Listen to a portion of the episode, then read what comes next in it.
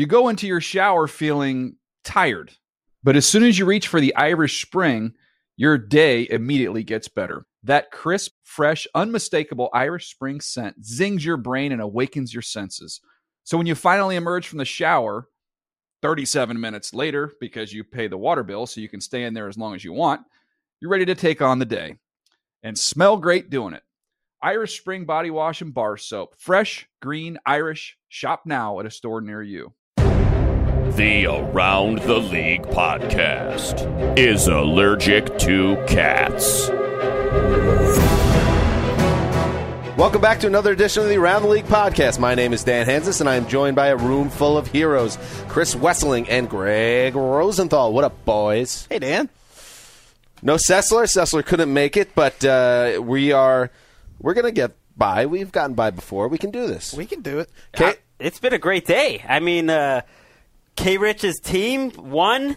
Uh, the Around the League official team, Carolina Panthers won. What could be better? The Browns are back in the mix. The only thing that bothers me is there's a giant lighting structure separating me and K Rich from the glass. It's really uh, uh now Greg is getting up. He's moving it. It's The ver- strongest man. This is very masculine by Greg. It's never been a productive thing for me great. to get up, but this is I'm trying here. Suddenly, I could see you as a lumberjacker in another life. Greg. there it is. Wow. Single applause. Wes doesn't care. All right, with that taken care of, yes, this is an- another big week, week 10, a lot of good games. And I guess let's get right to it because the game of the week, we talked about it on Friday. We were very excited about the game. And uh, Greg's already pumped up because he nailed it with a hero pick. The Carolina Panthers won their fifth straight game. Uh, Drayton Florence's interception in the final minute sealed a 10 9 win for the Panthers, and they uh, snapped the Niners' five game winning streak, and more importantly, made a big statement, in Statement the win. NFL. Greg, We've got a statement win. huge we, statement. We said the Panthers were a top five NFL team going into the weekend, and they went out and proved it by beating a team that's their mirror image, but they're better at it. I mean, these two teams both want to play the same way on defense, getting after you, being a physical team, but the Panthers were better at it. Their linebacker duo that's so good, Luke Kuechly and Thomas Davis, they were better than the 49ers duo today. Cam Newton made a few more plays than Colin Kaepernick when he needed to, and the pass rush was just awesome. I thought that was the difference in the game. They had 28 dropbacks for the 49ers, and in those 28 dropbacks, there were six sacks by the Panthers and seven quarterback hits. Kaepernick just did not have any time, and they only had 45 yards in the second half. Did the 49ers lose this game because Vernon Davis was concussed? That was a big factor. He left in the first half. Mario Manningham led led the team in receiving with 30 yards, and as we've said all year, they're struggling for receiving options. So when they lost Davis, it was a huge hit for them. And when you take that first read away from Kaepernick, he doesn't know what to do. So he's backing up. No one's getting open quickly. He kind of freaks out, and then the pressure is on him, and he got sacked a lot and was always running for his life. Speaking of pressure, how much pressure is on? And I'm not going to get too worried about the Niners. I think they'll be okay. You know, the division's going to be very tough now with Seattle cruising the way they are. But um, how much pressure is on Michael Crabtree uh, to lift this receiving team, uh, receiving corps to a point where they don't have to be so dependent on Vernon Davis? Because you're right, they didn't look close to uh, able to sustain anything once D- Davis went out. Well, you said it with corpse. I mean that they're dead. I mean they didn't have a throw over 14 yards in the entire game. That's hard to do. I mean they dropped back 28 times and had 91 yards. It, it was a disastrous uh, offensive performance. But I think you have to give credit to Charles Johnson, who had a great game, and the entire Panthers pass rush. And I wouldn't count on the 49ers doing anything necessarily. They have the Saints next week, and that's a tough game. And if you don't win that game, you could be six and four and in a little bit of trouble. I think this game kind of gives. Uh, just noticing the comments on Twitter after the game, it kind of gives an insight onto how uh, Player of the Year awards are uh, handed out. Luke Kuechly wasn't mentioned by anybody all year until this game, and now everybody watches a nationally televised game. Exactly. and he's on top of their. Never mind the fact that Charles Don- Johnson, Greg Hardy, Tom- Thomas Davis, Star Lotulelei have all played great this year. People just can't wrap their minds around all these names, so they just figure Kuechly has to be playing out of his mind. And he ha- he has played great, but this is a team effort. they have rushed the passer, in waves this year. And they can, and those two linebackers, Kuechly and Davis, can cover. One of the key plays of the game was Kuechly running down the field and and, in, uh, breaking up a pass. Davis had a big force fumble. Riverboat Ron was out in full force, going for a fourth and one. It, calling a pass at the end of the game Ron. when it was third and eight, instead of running the ball and just trying to burn a 49er set out, he called a pass. And then there was one time he didn't go for it on fourth down. He called a punt in the 49ers territory under five minutes to go, and he knocks him back at the one. Everything Riverboat Ron does is just spinning into gold. This is what happens when you coach football the right way. Well, what's funny is, and I'm not one to point out our faults, but if you if you dial our podcast about a ba- back a month, I think all of us basically said he was a dead man walking. Well, hold on. What? As soon as we figured out he had an epiphany, we gave him new life. All right. Well, that's true. Now, I feel like we were on board that before most of the country. Yeah, I That's had. fair. I want to point out I had the Panthers in the playoffs before the season, Oh, and I got So some. did I. got some heat from this crew that I'm jumping on the Pa- on Wesseling's Panthers bandwagon. but let the record said before the season in the playoffs, and when push games to shove in San Francisco, statement game possibility. Who picked the Panthers? Well, and I figured out this is why I'm a fan vagrant because the Panthers have been my team, and you guys can never Fan pick against your team in a big game because it will kill you if they actually do win. And it doesn't It really helps you. kill me to have the Panthers win. No, but And- I thought they would win. It wasn't a weird pick. and I was I was less inclined to hop aboard this Panthers bandwagon until I saw them beat a team and win a close game. Both those things happened today during their four-game winning streak. Before Sunday, the combined record of the teams they'd beaten was eight and thirty-three. This is a real win against a real team in a tough environment. The Panthers are really good. And one final thing, I would rather have the Panthers defense than the Chiefs defense the rest of the way. I Hubba, think the hubba. Panthers have the best defense in the NFL. I agree. I think it's between them and the Seahawks, but I would take the Panthers as the best defense. All right, moving on. Uh, we'll stay with the NFC West. Russell Wilson threw two touchdown passes. Marshawn Lynch ran for 145 yards. And the Seahawks routed the Falcons, the dead in the water Falcons, 33 10 on Sunday. Um, you know, this was, of course, a rematch of last year's very entertaining NFC divisional playoff game. And back in August, and I wrote about this in the recap today. Back in August, you look at this, you circle this game as potentially one of the games of the regular season. As it turns out, it was a game with no juice, and the Falcons really ha- they came to play. They did not come to play, and it was just a blowout. I mean, this was not an entertaining game to watch. The thing that really jumped out to me was uh, this was Seattle's most balanced game, and an important game for them because even though they had won the previous two weeks, they had not played very well. They played great today. Their offense was awesome. They scored on seven of, seven of eight possessions uh, to start the game, and the defense was humming. You know, poor Tony Gonzalez. You know, the the, the Falcons stink.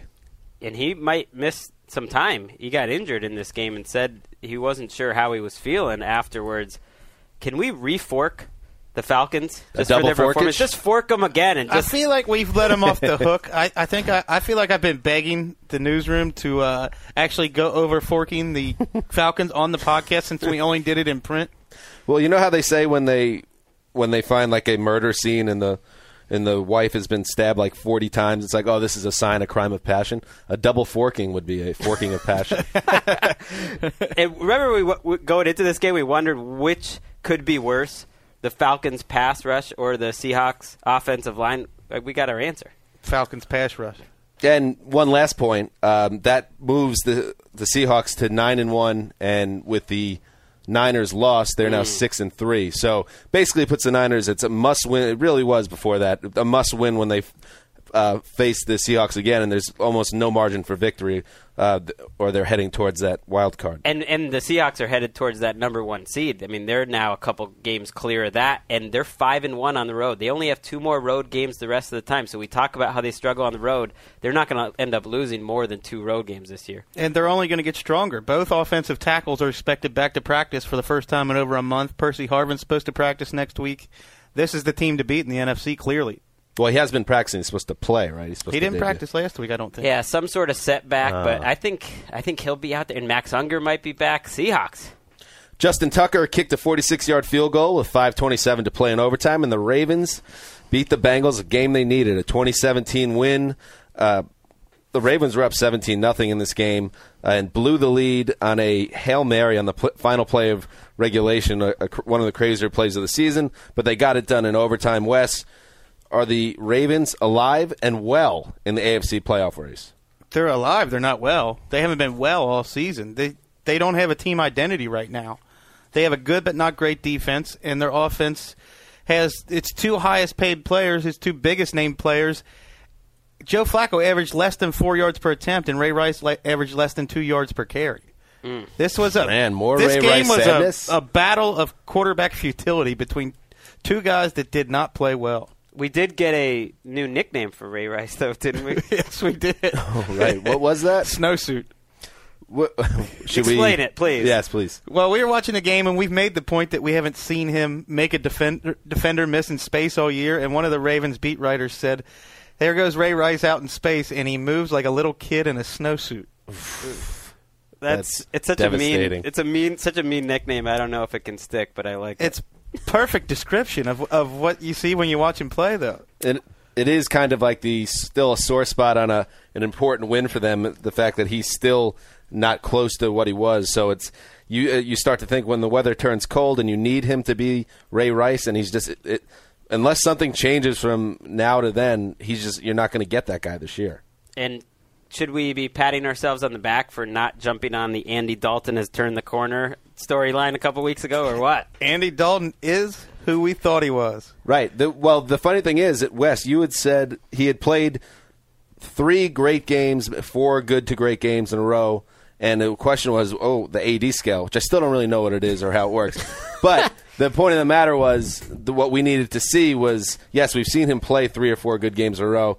Was he going to then crater again for three or four weeks? And now we're in week two of another crater fest. So he is who we thought he was. The uh, this is why the AD scale works so well.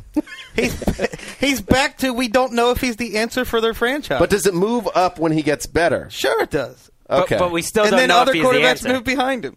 That's where I get confused because then, according to the AD scale, no longer can those guys do it once they fall behind. him. not- but it's about his play that makes them fall. No, it's about their own play. It- It's all it's all moving as one cohesive unit. It's it's like poetry. Should we give the Ravens defense some credit? The other day we were saying they needed to have a signature game and just carry this team and get a key win. And I think yeah, I think the Ravens defense played great. And you have to chalk the hail mary pass up to luck. That thing Oh, was of hit course. off hit off somebody's shoulder pad or helmet, and then Ihedigbo tipped it, and then it landed in AJ Green's hands. It would have been seventeen to ten to end the game. And, and the Ravens defense did play great. the Bengal the the Bengals had about 15 chances to win this game in the second half. It was amazing how many mistakes and turnovers and just poor offensive play there was. I vote for Wes to write a sixty thousand word post breaking down the AD scale and all its intricacies. Yeah, I, I'm up for it. I'm up for that in February. I, I believe what you're referring to is a manifesto. A manifesto. Yes. Yes, I love manifestos. All right, moving on. Nick Foles threw, threw three long touchdown passes, and the Eagles pulled away for a 27 13 over the injury ravaged Green Bay Packers, who lost another quarterback today, this time Seneca Wallace, to a groin injury. Greg, are we ready to be really nervous about the Packers? No, because we talked about can they go two and two while Rodgers is gone, and this was one of the tougher games actually. Now they have the Giants and the Vikings the next two weeks. Scott Tolzien is already announced as the starter for next week. I thought he looked better than I think Seneca- Scott Tolzien was cleaning my gutters last month. Is that a bad sign? It's a it's a little surprising that he is a big factor in the NFC. He did a good job. playoff race, but he was okay. I thought he was better than Seneca Wallace was for five quarters or, or four quarters in a drive. He did some good things. He moved the ball. They had over 250 yards of offense in the first half, but they missed two field goals, and Tolzien had one really big bad mistake. Give the Eagles some credit, though. You know, you said injury ravaged Packers. They lost. The Eagles lost three starters in this game early. Earl Wolff, uh, Mychal Kendricks, Jason Peters, and they still won. They got a little lucky here with the injuries and some plays down the field, but but they won. They're a, they're a great road team. Whoa. Whoa, whoa. Came with your headlines. K Rich. Sneak attack. Sneak attack with the K Rich music, but I guess she wants to make a statement and give the woman the floor. So you guys know I have to jump in and say something about my Eagles, who everyone was against, totally against after they you know, had a couple of mishaps early in the season. But look at Nick Foles. Not too shabby, might I say, especially him and his connections with Riley Cooper. Well, I'm loving that duo That's right true. there. We I'm sure buried what you guys Riley think. Cooper as a terrible starter, and he has been a big factor in them getting back to Only five a and five. terrible person, not a terrible starter, as it turns out. I can't disagree with that. By with the way, it's 16 touchdowns and no INTs now for Nick Foles. Only three quarterbacks in NFL history have done that: Peyton Manning, Milt Plum in Oh, 1960, Milt Plum. and Nick Foles. Hashtag Canton, Ohio. That's that might not even be the most impressive Stol- Foles stat from this game. Okay, let's hear it. Highest passer rating of any opposing quarterback in the history of Lambeau Field. Mailman. See, that's just it. Just shows you why you have to watch the games because Nick Foles did not play that well in No, this game. He, didn't. was wildly lucky. He had three plays that should have been intercepted that turned into long plays that were bad throws. Two of those were touchdowns. You know, maybe the second play to Cooper was okay, but he really oh, didn't play.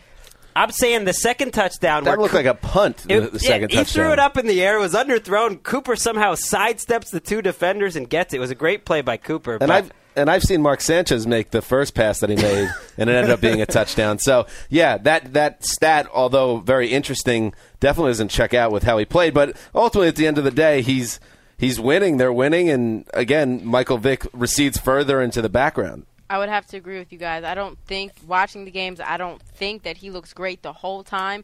But then again, every now and then he makes these plays that puts us over the top, and then the defense is growing despite a couple of injuries today, Mychal Kendricks. But our team is getting there slowly and surely. And Wesseling said, you know, the Ravens don't have any identity. The Eagles have an identity. They're a big play team, and that's why they won this game again. It was a little lucky, but they lead the league in big plays. They're a great road team. They're five and one on the road. They are the first team in NFL history to be five and five or five hundred or better after week ten without a home win. Hmm. Which isn't which isn't that surprising because that's it's almost impossible to do. And the other thing they are is a defense that gives up a lot of yards, but seems to not give up many points. And they've they've been able to beat bad offenses. I, I'm wor- if I'm the Packers, I'm worried about things snowballing here. It kind of reminds me of uh, you know those years where, or maybe just one year. I'm thinking of Jay Cutler got hurt with the Bears, and it's like, oh, I think we could be okay. And then th- then one loss, then another loss, and then all of a sudden you're on a three game losing streak. This could slip away quickly. They're only five and four now. right? And they have more injuries from this game. Two of their starting offensive linemen, Casey Hayward, uh, a starting cornerback, also got hurt in this game. So it just keeps piling up. Clay Matthews coming back from his injury was not a factor at all. All right, let's move on. Tavon Austin. Tavon Austin's alive and well, folks. He had a 98 yard punt return for a touchdown. He caught two other touchdown passes, 138 yards receiving on those two catches, and he basically single handedly ended the Rams' three game losing streak and completely stunned everyone at Lucas Oil Stadium. A 38 8 victory over the Colts. Wes, how did this happen? The Colts aren't a very good team right now. That's one of the first things. Ah. They're not a good team. They've lost too much. We've seen them now uh, against two teams with a combined six and thirteen record. They've been outscored forty nine to three in the first halves of the past two weeks. Uh, they, I think they've just lost too many players. They're asking Luck to be a miracle worker, and as much as we like him, opposing defenses are going to take away T.Y. Hilton. They don't run the ball. The rest of the guys on offense, Fleener, Heyward-Bey, Griff Whalen, these aren't guys that can beat man coverage. Luck just can't do it on his own. Well, let's talk about the AFC South, though. They were, you know, everyone lost in that division today except for the Jaguars. Is there any way they could blow this division? I mean, are the Titans possibly going to come back with Ryan Fitzpatrick? Are the Texans going to come back? No, I think I think the Colts have built up enough uh, leeway there to the point that we can't wait to bet against them in the playoffs. We're not allowed to do that. Oh, sorry. We can pick against them. pick against them in the playoffs. So what about the Rams, though? Not bad. Tavon Austin joins Steve Smith as the only two players in history with at least 140 yards from scrimmage and 140 punt return yards in the same game, which is a little odd. Tavon Austin, possibly the least physical wide receiver in the game. Hmm. Steve Smith, arguably the most physical wide receiver in the game, and they're probably the same height. And we, yeah, that's That would be a good sitcom. the two of them Just living together. And we got to give Austin a lot of credit because we have been hypercritical of him w- with good reason. I mean, he did nothing as a number eight uh, overall pick for the first uh, nine weeks of the season, but this was the this was the game that justified uh, maybe not the pick, but just the the hype around him that he could he has the ability if he gets going to single handedly wreck a game for another team. And that's why they won. T- Tavon Austin just was brilliant, and the other team didn't know how to stop that. They were going to win regardless of whether Tavon Austin was in this game or not. The Rams were the better team today, and it wasn't by a little bit. They're not going to be an easy out down the stretch. I mean, they're not going to make the playoffs, but they have not looked any worse with Kellen Clemens at quarterback. I don't see them as a different team with Kellen Clemens. They're actually better because they've adopted the Jeff Fisher defense running game style now, and they have a personality. Zac Stacy has touched the ball on over 50% of their plays the past two weeks. That offense, he, he is the offense right now. And congrats to Kellen Clemens. I mean, the last time he was a starter was 2007. It's been a while since victories with Kellen I Clemens. remember that. Yeah, he um yeah, he he's been better than you would expect and I would think that the Rams are, you know, they got forked. And when you get forked, we saw it last year. Uh, with the Redskins and the Vikings, when you get forked, sometimes that, that kicks something into a team, and it looks like they're going to give us a little scare potentially. Let's see. Four and six. I'm not worried about that. Come on. Right. They're not going anywhere near the playoffs. All right, then let's move on. Terrell Thomas, uh, he, he of the three ACL tears, had a inter- big interception that he returned 65 yards, set up a go-ahead touchdown by uh, Andre Brown, making his Giants debut. And New York won its th- third straight game, a 24-20 win over the fading Oakland Raiders. The Giants were 0 6. Now they're three and six. They got a matchup next week against the guy that cleans my gutters, Scott Tolzien, and the Packers. And then they have a matchup against the Cowboys, then the Redskins. Am I crazy for thinking that the Giants can exit November right in the middle of the NFC East race? Floor's open. I don't think it's crazy. I don't think they've played well in their three game winning streak, so I think that's a mirage. And that's true. But anything can happen next week. And if they reel off four in a row and start to play well, then you have to consider that they're in it. They have a quarterback. Your big rule for forking teams is you don't. They wanna have a fork the quarterback who has been one of the worst in the NFL this year. And he was bad again today.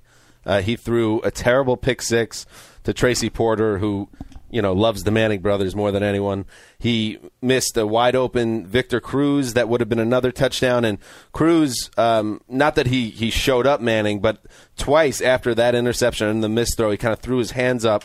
Um, as if to say, like, wait, what is going on here? What, why, why is Eli not connecting with me?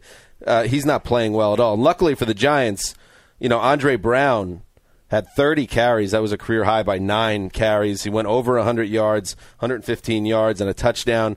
If he can stay healthy, he he'll be a big part of their offense. And we might have seen the last of Peyton Hillis in a Giants uniform. Andre Brown has played one game for the Giants and is within 40 yards of the team rushing lead for the season. That's great. I'm not buying your Giants getting back into it. I know the NFC East is bad and maybe eight wins is going to do it, but I just think this is a bad team. That's a six win team, and you're not going to get into the playoffs. well, let's six wins. revisit the quarterback theory. You ha- to me, I-, I don't like to stick a fork in any team with a good quarterback. I'm not sticking a fork in him. I don't think Is get Eli there. Manning a good quarterback? He has the capability to go on a run. Okay, I'll give you that. That's well said. He does have that. All right, let's move on. Ben Roethlisberger passed for 204 yards and a touchdown. Le'Veon Bell had 52 yards and a score of his own, and the Steelers snapped a two-game losing streak with a 23-10 win over the Bills on Sunday. Wes, we build this game as the fork-off. Uh, the team that lost this game would uh, we would bury them their hopes of uh, the playoffs. So it's over for the Bills, isn't it? Let's go right back to the point we were just making. Well, fork teams that have a quarterback problem. The Bills have one of the biggest quarterback problems in the NFL. Hmm. EJ Manuel has not played as well as Thad Lewis. I mean, he first game back.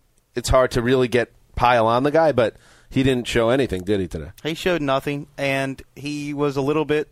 People gave him a little bit too much credit for the Bills playing close games earlier in the year before his injury. I just haven't seen anything that would make me think that EJ Manuel is a guy that you can be even a 500 team with right now. It, it's an, it was early in the game, but he had one of those plays that he throws up some Freemans. And by that I mean he'll miss a guy hmm. for no reason by 10 yards. And he, he had a throw like that on the goal line early in the game where I mean it wasn't it wasn't within 10 yards of him and the guy was open and that happens too much and I thought the Bills would have a much better effort. Obviously, I picked them to win and this was disastrous. And I think you could see the Steelers clamp down on their running game because they didn't respect Manuel. This was a running game that put up what 250 yards on the Chiefs last week. and I- got shut down today. I think it's kind of interesting. We have a colleague in the office, Patrick Crawley, who's a uh, big Bills fan, and he was all up and excited about Manuel's return. Kind of reminds me of Jets fans once upon a time trying to talk ourselves into Mark Sanchez. It's like Bills san- fans are trying to will Manuel to be the future of the team, but have we we haven't seen a lot of evidence that he's that guy. So, you know, he was a first round pick, so he's going to get another year after this. But so far, it's been highly inconclusive. I don't think we can blame Bills fans for that. When's the last time they had a franchise quarterback? I mean, of course years. they're going to, of course they're going to hope he's the answer. And I think he was billed as a guy coming into the league who had to develop more than Right. most first round quarterbacks. I'm not willing to write him off. I'm just saying. So from what we've seen so far, he's not a guy you can win with right now. But he started six games. Right. He, I, who knows what he'll do in the future? I just don't think he's the guy for right now that can win games for you. And, the, and Steelers fans have to feel like they still have a chance here in the AFC North because the Bengals lost another game and they're only two losses back in the AFC North. If we're saying the Giants are alive, the Steelers are certainly alive. And as we pointed out, uh, if it wasn't for Shaun Suisham missing chip shots in Oakland, they'd be one back of the Bengals. Yeah, that's true. And there, yeah, it's actually it's a good comparison because the Bengals and you know the Cowboys or Eagles or whoever's going to be the Giants' main competition at the top of that division, you could make a case for all those teams to fall back. So very interesting, both those divisions to watch. All right, moving forward. The Jacksonville Jaguars are on the board, ladies and gentlemen. Uh, Maurice Jones-Drew and Jordan Todman Jordan Todman each ran for a touchdown. Jaguars get their first win of the season and beat the Tennessee Titans 29-27. It was the Jags' first win of the year, but the biggest story to come out of this, of course, was the foot injury suffered by Titans quarterback Jake Locker. Uh, reports are, or our own Albert Breer is reporting that the team fears that this is a season-ending Lisfranc injury. Lisfranc is the worst, man. She is a terrible woman. I'm sick of her. I mean, Locker only played 11 games last year. Uh, this he's only played seven this year, and it looks like he's out for the season. And they're stuck in a tough spot where I think he showed enough this year to make them believe in him. But you're coming back with a quarterback that just hasn't been on the field that much, and who knows if the coaching staff's going to be there. They're four and five, and it, it's a crushing, crushing loss because they could have maybe gotten back into the AFC South race. If they won this game, they're only one back, and they're playing the Colts on Thursday night. Unforgivable loss. If I'm the Titans general manager, this is the game that makes me say I can't bank on Jake Locker as hmm. my franchise quarterback. I can't bank on him to ever play 16 games in a season. Couldn't it just be fluky like Matthew Stafford was injured his first couple years? It could be, but I think with Stafford, you you had the utmost confidence that he was going to be, if healthy, he was going to be your guy. He he had proven that he can move the offense.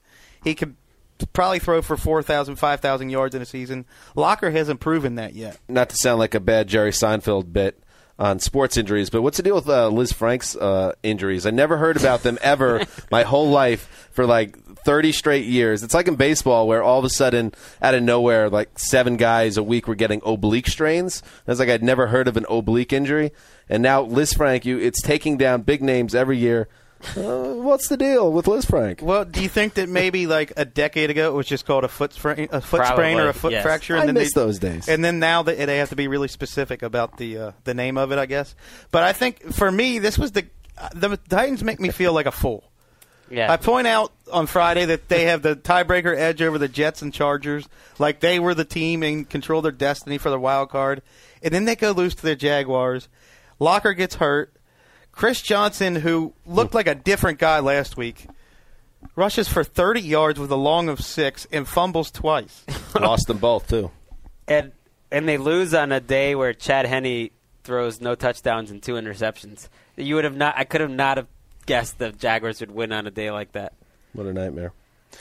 All right, moving on. Carson Palmer threw two touchdown passes, and the Cardinals held on to send the Houston Texans to a franchise record seventh consecutive loss, 27 24 loss to the Cards in Phoenix. Um, you know, I the biggest thing I, I take from this game is I guess the Cardinals are going to be a team potentially that is in the mix here in the NFC because they're five and four. They get the Jaguars, win or not. The Jaguars are still a bad team.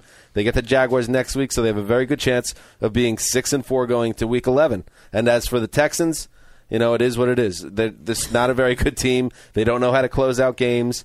They have uh, breakdowns all over the field, and that's how you lose seven in a row. Two and seven after a two and zero start. and they're unlucky. I mean, they're really unlucky. We never talk about luck, but you don't lose all these games by three points, one point, three points without just a whole lot of bad luck. Well, they did. They, uh, Case Keenum has now started three games, and in those three games, he's uh, the team has lost by combined seven points. The last two games, uh, overweight Randy has missed four kicks. He had a, a miss today on a block, but it wasn't his fault. Actually, the line broke down uh, on the play. But uh, yeah, I mean, they could, very easily could have been in the mix, but it, yeah, it's bad luck and it's bad play, una- unable to seal the seal the uh, deal when it counts, and that's the way it is. Keenum now has, I think, seven touchdowns without an interception, has a passer rating over 100 in his three starts, and yet he's been a tale of two halves. In the first half, he comes out screaming. They put up 20 points or whatever, and then the second half, they just crater, and he can't move the offense, it seems, for a quarter and a half.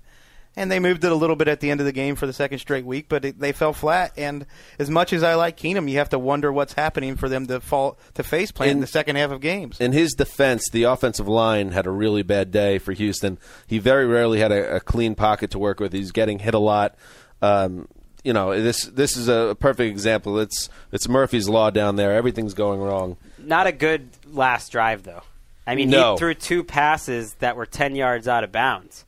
It- uh, you know, that, that's that's almost unforgivable in Or that as- spot. You don't worry about the interception that much. if you're going to call what Manuel was doing Freeman's, we're going Right. to call those Daltons. He, he had a couple Daltons, a couple Freemans. You know, you got me thinking about the Cardinals, by the way. So let's look at this schedule here. Five and four, arguably one of the you know the, one of the better defense in the league. They go to Jacksonville next week. Let's just count that as a win, six and four. That means they're in the playoff mix versus Indianapolis in Arizona. They, they They've can- played really well in Arizona. They've played great in Arizona. I think they can win that game. At Philly versus St. Louis, at Tennessee. These are a lot of winnable games. I mean, I could see them winning three or four of these and being right there until week 15, week 16. and Sam Fran plays New Orleans next week. That's we could have the Cardinals with a better record than the 49ers pretty soon. Well, that's where it comes crashing down. Week 16 and 17, then they have the Seahawks and 49ers to Oh, close out, oh, out the year. There it go. There it goes. But I think they're going to be in a position Well, this in those games to matter. And I wrote about this last week, but there are there are a lot of pretty good teams in the NFC and not enough spots. So you have Seahawks, Niners, Saints, Bears, Lions, Packers, Panthers. You know, three of those teams would have to fall out of it for the Cardinals to jump into an actual playoff spot. You know, you can make a case for the Packers if you want to get crazy about a Bears uh, going down or the Lions coming down to earth a little bit. But I, you know, I don't see it happening. I almost went through this whole thing without a gratuitous shot at Carson Palmer. Do it. But of all those teams, I can't see the team with Carson Palmer making it through. I'm with you. I agree. I was just playing devil's advocate. Carson Palmer is the devil. Or Devil's Damashek. uh, all right, we'll move on. Peyton Manning threw for 330 yards and four touchdowns, three to Demaryius Thomas, and the Broncos had a 28-20 win over the Chargers on Sunday um, in Denver's first game since John Fox had his heart surgery.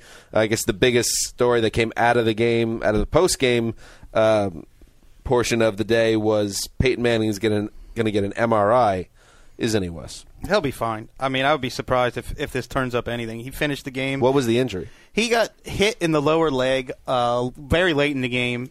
It was arguing with the refs for a few minutes afterwards, trying to figure out why there wasn't a flag or why they got charged with a timeout or something like that. But uh, he was fine. Uh, he finished the rest of the game.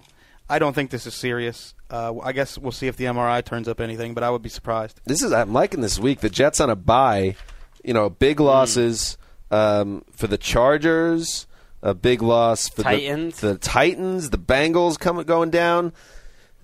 yes, yeah, It was a great week for the Patriots too.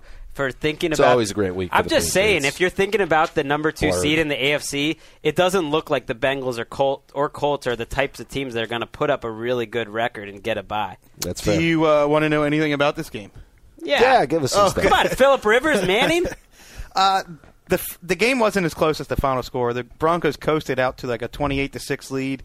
Peyton Manning checked into a bunch of runs after that because they had the lead. They had favorable fronts to run, so he checked into a lot of runs. and then kind of took the foot off the gas pedal. He and Demaryius Thomas were kind of unstoppable. Thomas now has the most yards after catching the league. Nobody runs that bubble screen better than they do. And uh, the, the Chargers actually ran the ball well. Ryan Mathews' numbers are a little misleading. He had a 39 yard run called back on a holding penalty, and uh, Woodhead looks good in the passing game again, but they didn't have enough firepower today. How'd my boy Philip Rivers look? I feel like his unreal season is slowing down a little bit. I would say he got pressured a little bit more than normal today. King Dunlap had another concussion, which is an issue. I know he missed quite a bit of time early in the season with a concussion. Uh, I think um, one of their guards left too, maybe Clary or right tackle Clary left. So they had some injury issues, couldn't protect Rivers as much. He still looks like he's running the offense, showing touch, and and basically reading defense as well as any quarterback not named Peyton Manning. What was your stat that was insane? You said that you came up with all by yourself Oh, about the. Broncos. There are fi- only five receiver five re- players with at least nine receiving TDs in the NFL: Calvin Johnson, Jimmy Graham, and three Denver Broncos. That's crazy. Wes Welker, Demaryius Thomas, and Julius Thomas. What's Decker? Decker's got to be pissed. I He mean, has seven. He's got a reality show. He's got something. He's got that wife too. Yeah. That sounded like a guy in bowling night or something. He's got that wife too. She's something else. All right, up next we will dial up our Chicago correspondent for Around the League, the great Kevin Patra. K Rich, is Patra on the line? Patra, are you there? Yes, ma'am. Welcome, in. Kevin, big day for you in Detroit. You got your hero pick. What's up? Yeah. Oh, uh, I got a train coming around behind me. Wait, are you on the tracks? No, no, no, no. I'm Don't just do it. I was going to say, you, this is not the time for that type of business. There's never a time for that business, but certainly not in this case. What's going on? You got you got to be feeling pretty good. Yep, it a big day for the Lions. They took a step toward, uh, you know, sole possession in the division and uh, first sweep of the Bears since 2007. So you got to like that. They were usually choke like I thought they might halfway through the fourth quarter in uh, at Soldier Field. So Yeah, so you had big basic, you had two touchdown receptions for Calvin Johnson. Reggie Bush went over 100 yards, and it was a 21-19 win over the Bears. Now Cutler started the game, and we know he came out of the game. Can you tell me what he looked like during the game, and then ultimately until he exited? you know, he had a his first pass. It looked like things were going to go bad. It hit the ground after four yards, and then he he completed his next three. Boom, boom, boom to Brandon Marshall, and they were in the end zone. It looked like, you know, I guess I understand why he's playing. And most of the first half, he really moved pretty well. Uh, he got hit a bunch. He had his a, swollen left hand. His non-throwing hand looked like a golf ball size hmm. swelling, but he he actually moved pretty well. And then he came out at halftime, and you know the break. It looked like it, he must have got tightened in the groin or something because he just didn't look the same. Couldn't move in the pocket. He was just getting blasted, and you could tell anytime he had to dodge, his throws were just off, a couple yards short. And I'm I'm not talking just at the guy's feet. I'm talking a couple yards short. So the second half, he was not the same quarterback, and it really showed. Hey, Patra, as a Lions fan, can you tell me, do you have any theories on why some weeks their defensive line looks like the best in the NFL and other weeks they get run on? I think if anybody had a theory, I think it, I, I don't. I couldn't tell you. I, I honestly don't. I, I think the same thing every time. They shut down Matt Forte, 33 yards on 17 carries, and this week, I couldn't tell you why. I really couldn't. I feel like they, Sometime- they they're not a consistent defense. They're they're they'll be very good for three quarters, but then they'll give up a couple big plays. It seems like they give up a lot of big plays. Well, if they don't get a pass rush, they can't stop the quarterback. That's just a fact. That's how they've been all year. That's how they will be the rest of the year, and in for the foreseeable future. Uh, But uh, as far as the, as far as the, the run defense, it it really it really they're they've been up and down all se- all season.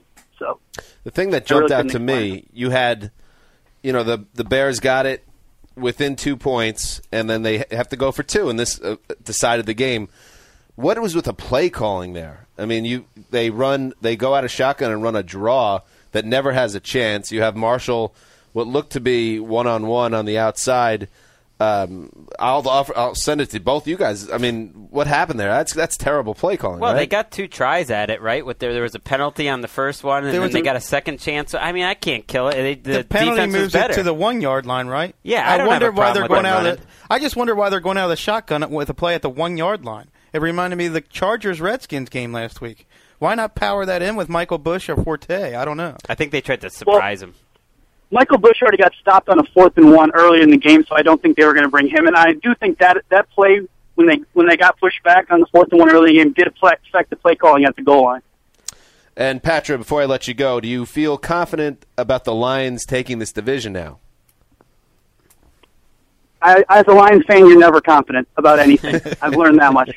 I feel like I've learned they- that much. all the But luck. I do like it sets up. It sets up. I mean, if there was ever a season for it, with Rodgers' injury and the the easiest, the, the Lions have the easiest division. If there was ever a year. all the bad luck they had last year, and they had a ton of it because they were in almost every one of those games, has turned around, and they're just getting good luck this year because it's not like they're blowing these teams out; they're winning at the very end of each one of these games. Before we let you go, Kevin, I want to ask the the group, everyone, do we have a quarterback controversy in Chicago? No. Is that a thought? Josh McCown comes in, and he leads a touchdown drive right at the end of the game. I think depending on Cutler's health, there's a controversy. I think if Cutler's fully healthy, Trestman will kind of nip it in the bud. But I think you, if the media wanted to run with this, and if fa- fans wanted to run with this, you could certainly say that McCown has outplayed him for three games. I think that the Bears locker room would revolt if something like that happened. They seem to really like him. Brandon Marshall, after the game, spoke very highly of Cutler and made it very clear that he personally was all behind Cutler as the number one, and he likes McCown. He thinks he's the best backup there is. But this is Cutler's team. I'd be shocked if he actually lost his job, or even if it was seriously speculated. All right. I'm gonna I'm gonna point. Can I point out one thing? Yes. I agree with everything you said. I think the team is with Cutler. The fans here. Um, I just stepped out of a bar. Uh, everyone's done with Cutler. I, I think they, they've come to a realization that he is what he is. I, I, that's that's the sense I got. That if they decided to go with McCown, everyone would be behind it, and I they don't see Cutler as the future here. The fan, that's speaking as the fans. I think the team has a completely different view of it.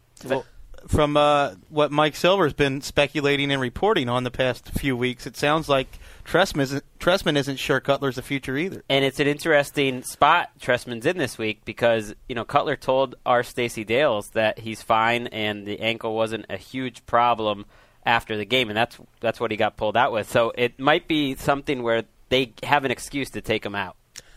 Thank you, Kevin. Thanks a lot, fellas. Have a good one.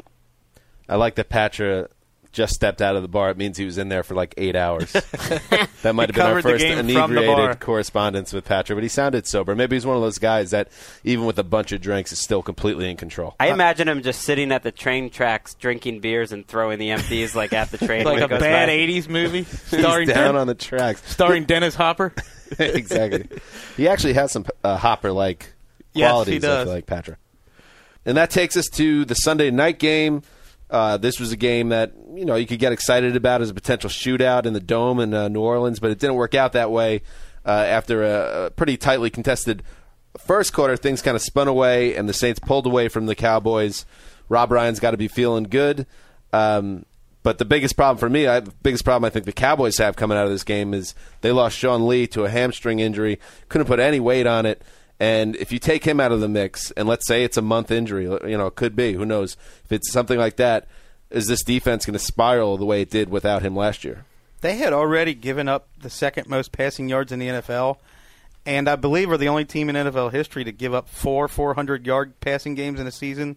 So yeah, this team definitely has potential to spiral out of control with without Sean Lee, who is. Uh, we like Jason Hatcher for Defensive Player of the Year, but I I don't think we would argue if anybody said Sean Lee is the is the heartbeat of that defense. and Jason Hatcher missed this game. Demarcus Ware was shaken up in this game, and they they've just reached a point on the defensive line and their entire defense, and you, you have to wonder: is Tony Romo and this offense good enough to carry them? It started well for them too, and they were moving. They didn't run the ball at, at all last week. Obviously, early on in the game, Demarco Murray was getting the ball a lot. They were moving the ball, uh, but the game just kind of got away from him because the defense couldn't make a stop. Um, and Dez Bryant was completely invisible, um, especially when the game was in contention. You know, and I just worry how much is that back play a factor and what's going on with him. Did we hear that he had an epidural in his back before the game?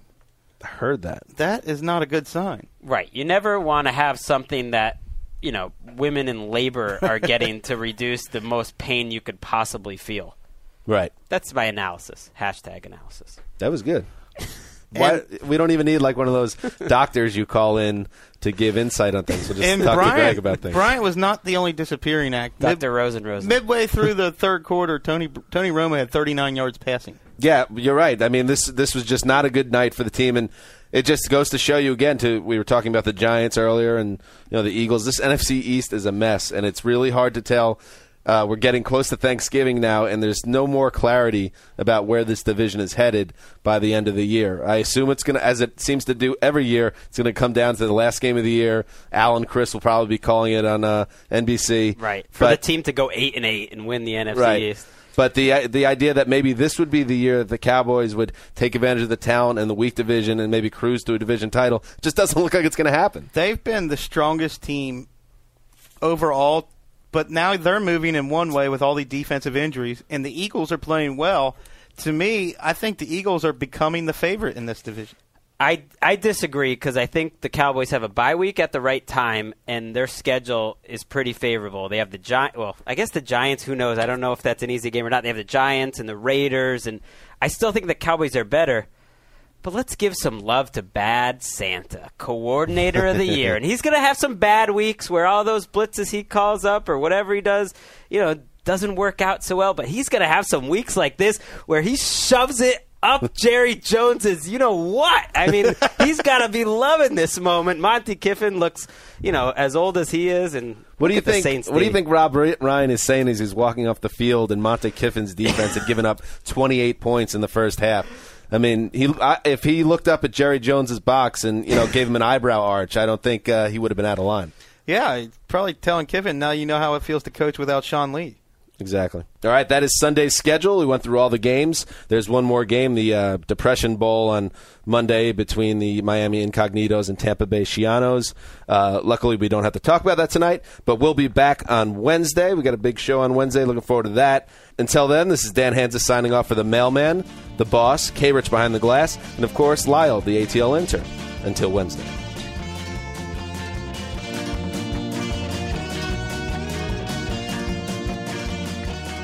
What a man, what a man, what a man, what a mighty fine man. Kevin Patra.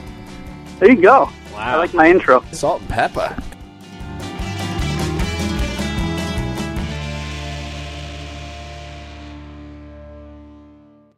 You go into your shower feeling tired, but as soon as you reach for the Irish Spring, your day immediately gets better. That crisp, fresh, unmistakable Irish Spring scent zings your brain and awakens your senses. So when you finally emerge from the shower, 37 minutes later, because you pay the water bill so you can stay in there as long as you want, you're ready to take on the day and smell great doing it. Irish Spring Body Wash and Bar Soap. Fresh, green, Irish. Shop now at a store near you.